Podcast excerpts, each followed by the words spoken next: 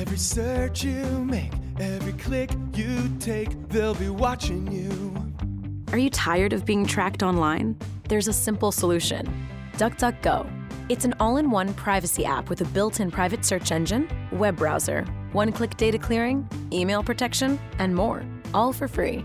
Download the app today and get the most comprehensive privacy protection with the push of a button.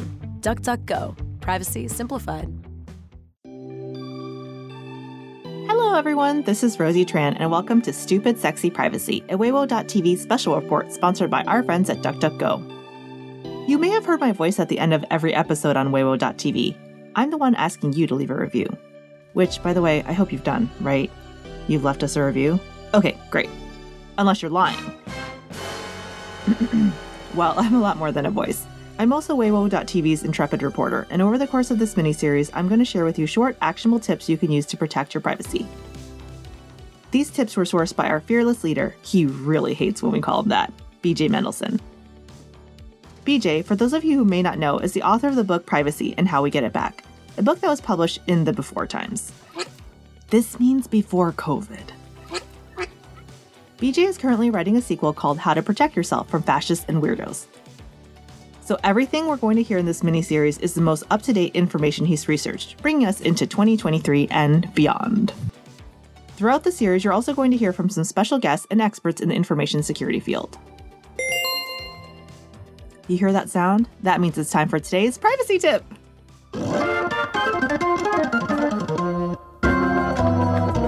Did you get your privacy notebook? If not, go back and listen to our first episode. Then, get yourself a privacy notebook.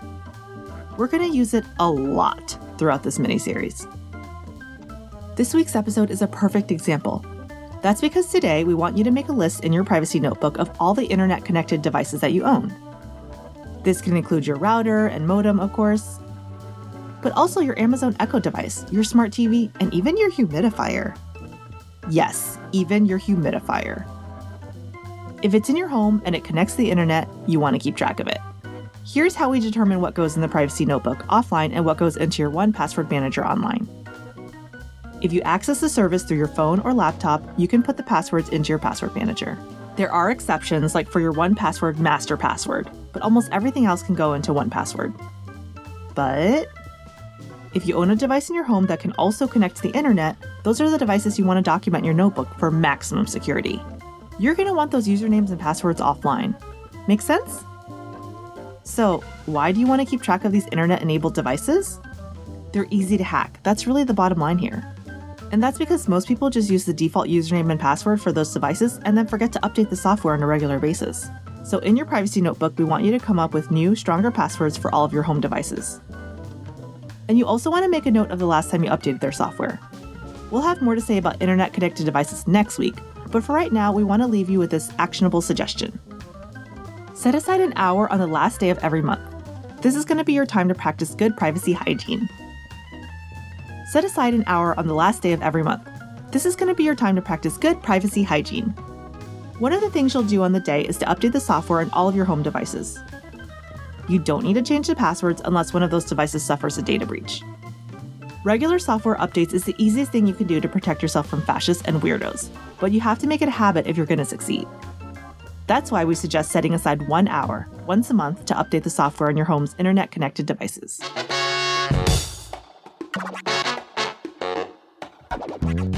Are you still listening? We hope so because we have a special surprise. Back in 2017, BJ's first book on privacy came out. It was called Privacy and How We Get It Back. Broadway actor Roger Wayne did the narration for the audio edition of the book. Our editor, Andrew, was nice enough to go through the audiobook and pull out the sections that are still very much worth sharing with you today. So, if you stick around and listen to this miniseries, after every privacy tip, you'll hear another excerpt from BJ's book, Privacy and How We Get It Back. Take it away, Roger! 2. The First World War and the Last Days of Privacy. As America enters the First World War, it does so with a wary eye on issues abroad the rise of fascism and communism, and domestic, the waves of immigrants who seemingly don't want to assimilate. These issues, as well as the war itself, leads to the government making a series of decisions that altered the privacy of American citizens, and citizens of countries around the world forever. For most Americans, the government collecting data en masse and doing who knows what with it is less than desirable. But this government collection of data has also been occurring for over 100 years, longer than you and I have been alive. There seem to be specific moments, historically speaking, where the public gets worked up about government data collection.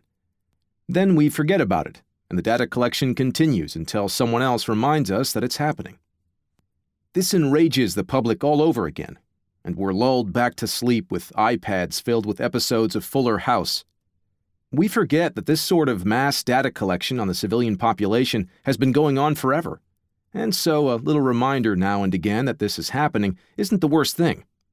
Here's a quick test to show you what I mean. Remember that time the NSA was passing around sexy photos of people that they came across in their data collection efforts? No? Well, that was only a few years ago. How soon we forget. Also, I don't see much of a point in wasting your time talking about what the American government, or any government really, does on the data collection front. They've been doing it forever, and will continue to do it long after all that's left on this earth are Ryan Seacrest and his larvae. The only exception I want to make is this I want you to know how mass data collection and surveillance all got started. It's important to understand when the relationship between the American government and its citizens changed to the point where mass data collection was deemed necessary in the first place. Because what stems from that change, I argue, is the end of privacy. It was during this time that the government started collecting data and asking private companies to share their data with them as well. Other countries followed suit, because if the Americans could get away with doing this, then why not them? As technology became more sophisticated, the ability of the government and those companies they were collaborating with to obtain even more data grew. And since those companies and the government were sharing all that data anyway, someone had the bright idea to start making a profit from it. So everything that we talk about in this book has a clearly defined starting point. And that starting point is World War I.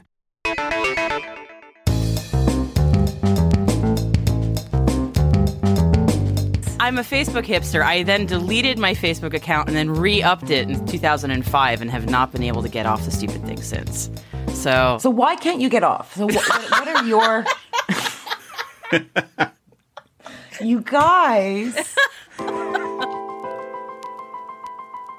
The award winning Smashing Security podcast, hosted by Graham Cluley and Carole Theriault each week. It takes an irreverent look at cybersecurity and online privacy helping you find out what's happening with your data. Find it in Apple Podcasts, Google Podcasts, Spotify, and all good podcast apps, or at smashingsecurity.com.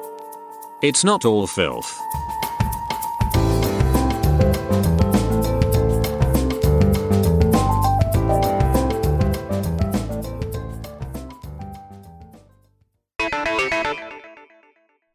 Don't trust those Germans.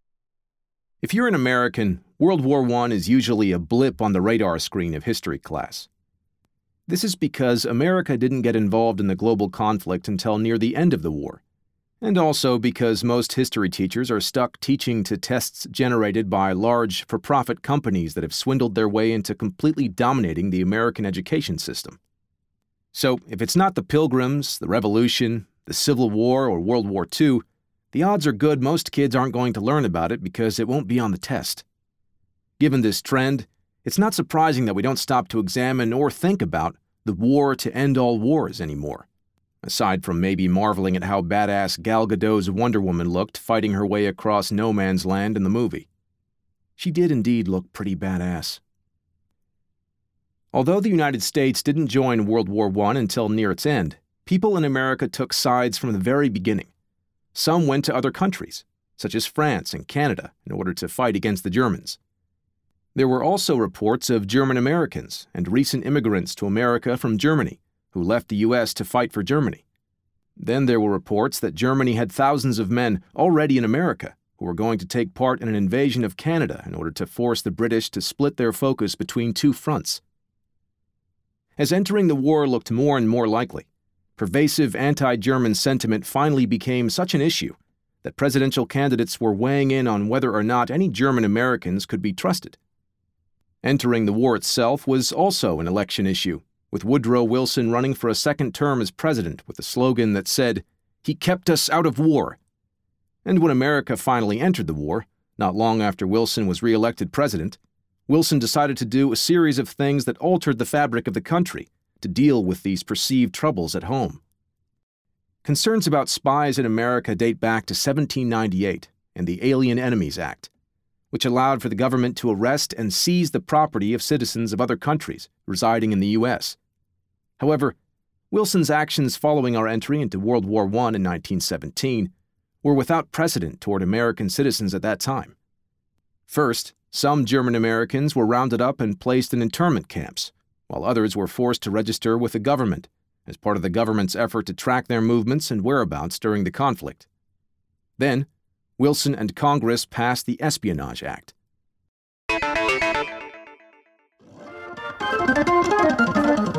Tired of being tracked online? DuckDuckGo can help. Tracking is a comprehensive program. Trackers lurk nearly everywhere online from websites, emails, and even apps in your phone. That means you need a multi pronged solution. DuckDuckGo's all in one privacy app can be used as an everyday browser with private search, tracking, blocking, encryption, and now email protection built in. It's the free, easy button for online privacy. Download the app today. DuckDuckGo. Privacy simplified.